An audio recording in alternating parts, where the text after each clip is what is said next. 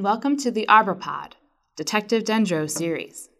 Today's guest is John Lloyd in the case of flu stricken foliage. This podcast is provided by the International Society of Arboriculture. The story you are about to read is true. The names have been changed to protect the innocent. Insert Dragnet theme music here. The day started out as any other. I came into my office and looked into the mirror to see that my hairline had receded another half inch. I broke out the sunblock and coated my forehead with three coats of the white stuff. It was going to be another long day spent in the blistering sun. I pulled my fedora down low over my brow to conceal the reflection. At least I looked intimidating. The first appointment of the day was with Mrs. Fields. Boy, I love her cookies. She called last night and insisted that I stop by her place first thing in the morning.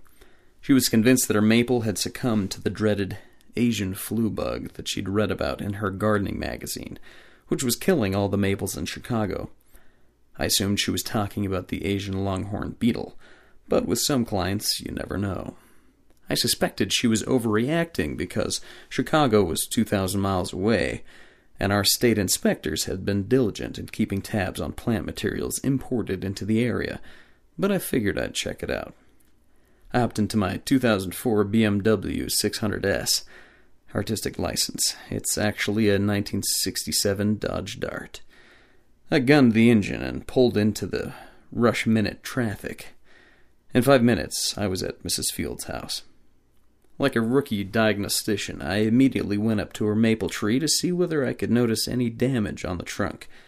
Besides the routine nail holes used for garage sale signs, there didn't seem to be any evidence of borer activity. I guessed that the Asian flu bug was not the culprit in this case. It dawned on me that I had ruled out the beetle, but still had no idea what the problem was. After several minutes of self chastising for making a rookie mistake of being too close to see the problem, I gained control of my senses and stepped back to see the tree in all its glory. It was your standard Norway maple, Acer platanoides, and it seemed to be in good shape, except for a five foot, one and a half meter band of yellowing foliage across the street side of the tree, about eight feet, 2.4 meters above the sidewalk. At this point, Mrs. Fields joined me in the yard with her plate of cookies, and I took the opportunity to ask her questions about the history of the situation. She claimed that the band appeared overnight that's why she suspected those sneaky Asian flu bugs. Her friend's niece had the Asian flu once, and it appeared overnight and took her weeks to get over. As an experienced tree detective, I know that most problems don't occur that quickly, and usually it's just a case of the tree owner not observing the development of the problem until it was obvious that something was wrong. She steadfastly argued that it happened overnight, and because her cookies were really good, I decided not to contradict her impression.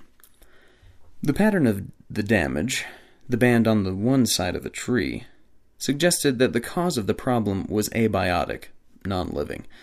Damage from insects and diseases tends to be less organized. My first thoughts centered on root damage, but that should have impacted the entire tree, or at least one full side. My second thought dealt with potential herbicide injury but all the leaves were affected, both young and old foliage.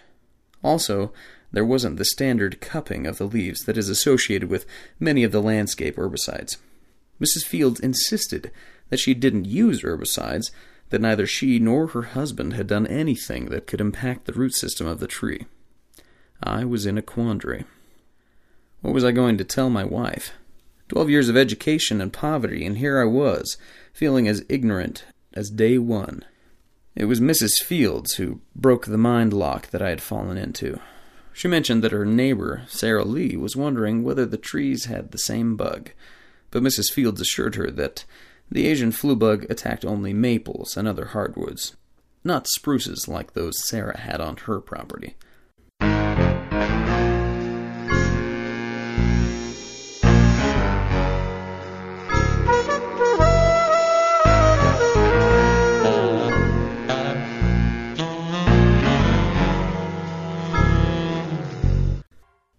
How could I have been so stupid? If it was an abiotic problem, it could impact all the trees in the area. I ran out onto the street, barely being missed by some high school kid driving his dad's Subaru.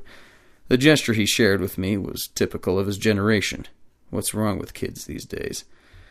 As I looked up and down the street, I noticed that every tree within five feet of the road had the same banding pattern all the way from Main Street to Minor Street. It was on trees on both sides of the road. I should have noticed it when I arrived, but I guess I was too transfixed with the thought of milk and cookies. Besides, I'd been jamming out to my J. Geils band CD on the Bose stereo system in my brand new Jaguar. A man can continue to dream, can't he? I also noticed that the road was incredibly smooth and reflecting the light even more than my forehead. I went back to ask Mrs. Fields if I could use her phone. She had invited Sarah over to meet me, and they were enjoying her cheesecake with cups of coffee. I called up the city forester, who contacted the city engineer, who told him that yes, they had contracted a paving company to resurface the street between Minor and Main. The resurfacing had occurred three days ago. Bingo. Mrs. Fields was right. It was an overnight phenomenon. The paving machine that the company was using had an exhaust pipe that vented about eight feet above the road. These machines are used all the time for resurfacing roadways. The damage that occurred on the trees was heat scorch from the exhaust pipe. With another mystery solved, I decided to sit down and join Mrs. Fields and Mrs. Lee and imbibe in their cheesecake and lively discussion about issues of the day. When I returned to my office, I made a note on my computer calendar to check on the trees next spring to see whether the damage carried over into the new growth. When spring rolled around, I returned and saw that some of the branch tips had been so scorched that they failed to break bud.